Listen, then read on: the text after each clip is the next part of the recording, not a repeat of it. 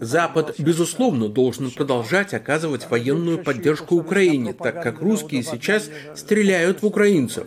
Но нам также необходимо предпринять больше усилий для того, чтобы убедить людей в том, что мир лучше войны. Методы решения этой задачи могут быть простыми. Необходимо найти всех россиян, ставших жертвами этой войны, и отправить их соседям сообщение такого содержания.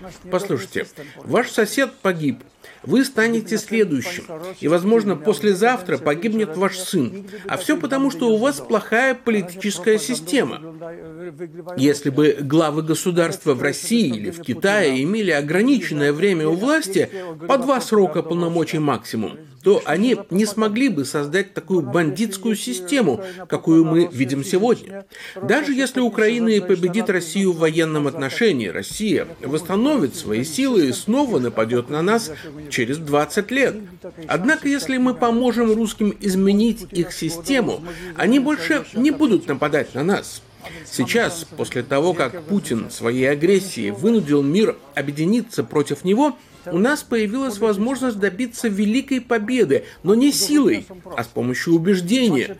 Мы могли бы сказать россиянам, у вас красивая, богатая страна, но у вас плохая политическая система.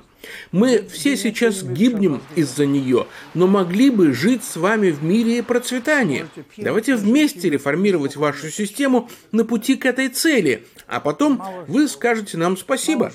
Сейчас ситуация такова, что мы пытаемся нанести поражение военными методами, но через 20 лет ситуация снова повторится, и ваши дети будут снова отправлены на войну. Мы хотим сделать так, чтобы уберечь ваших детей от такого приказа.